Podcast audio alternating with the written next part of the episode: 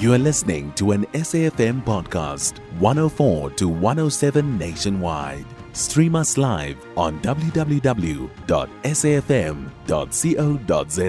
or via the SABC Plus app. SABC News, independent and impartial. The Police and Prison Civil Rights Union, POPCRU, in KwaZulu Natal, will today hold a picket outside the Pietermaritzburg Magistrates Court. They are aggrieved about the continued killings of South African police service officers. In this latest incident in the province, two police officers were killed in a shopping mall robbery at the weekend. For more on this, we're joined on the line by POPCRU spokesperson Richard Mamabolo. Very good morning to you, sir, and welcome. Good morning to you. Firstly, tell us about the latest incidents that prompted today's picket. Yes, uh, the latest incident, in fact, we had uh, three police within the past seven days in the province of KwaZulu-Natal alone, and that, of course, has been quite a concern. You would know that uh, we have been uh, speaking about our concern with regards to police killings. Uh, since the beginning of the year, there have been over 70 police officers killed, and earlier during the year, just a few months ago in August, we held a policing endeavor wherein we obviously look into the well the causal factors around this challenge, uh, but of course to look at the long-term measures that we need to implement. And of course, those are some of the commitments that we made coming out of our 10th National Congress. So, in essence, what we have said is that uh, we will be lobbying government. In fact, we've started with the ministry to say that uh, there definitely needs to be legislative changes to ensure that uh, police killings is considered treasonous but as well as uh, looking into changing some of the sections within the Criminal Procedure Act because uh, some of the legislations which speak about uh, well how police officers sh- should react whenever they're faced their lives are faced with danger uh, legislation that had been implemented in the 1970s. We feel that the crime trends have changed up to so far and of course we need to move with terms. So those are long-term goals. But in the short term, of course, uh, we've got multiple challenges wherein uh, the staff complement of the SAPS is on a decline and our members are being attacked on a regular basis. That is why it prompted our members in KZN to say in the short term we need to definitely do something, but we also encourage police officers to try and work in larger groups and of course to be defensive whenever their lives are confronted as such.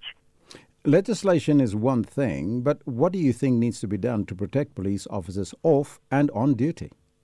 Yeah, look, uh, one of the reasons why police officers are killed, well, what we have established is that they are mainly killed for their firearms so that they can be utilized to further perpetuate criminal activities. And sometimes uh, those who are off duty are killed for the fact that, uh, you know, they had been investigating certain cases. And what we have also picked up uh, has got a lot to do with the socio-economic challenges that our members face because, you know, uh, most members of the SAPS uh, do not qualify for DP houses, and yet they cannot afford bonded houses. So they are backyard dwellers. That makes them vulnerable to different communities because they are seen on a regular basis with firearms, and uh, that is where they're targeted. So we, we, we, obviously want to look into all these uh, challenges, not only to focus on one issue. And of course, for that, we think that uh, it's quite important that uh, we also work on ensuring that uh, we do increase the staff complement. Remember, just recently there was an announcement that uh, our population has grown to 62 million, and yet you've got a staff complement which is less than 178,000, with about 30% of that 178,000 based in offices at provincial and national level. So those are some of the things that we think we need to address in the short term so that we get more boots on the ground. So 70, uh, if I heard you correctly, 70 policemen and women killing uh, killed uh, during uh, from the beginning of this year. But what factors do you think, Mr. Mamabolo, have led to the surge in police killings?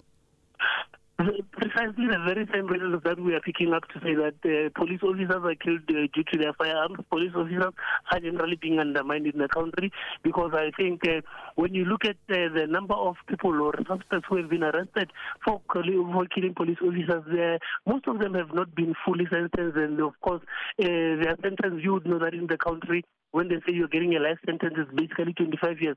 So we feel that through legislative changes, we could have higher measures uh, that will deter people from killing officers in the long term.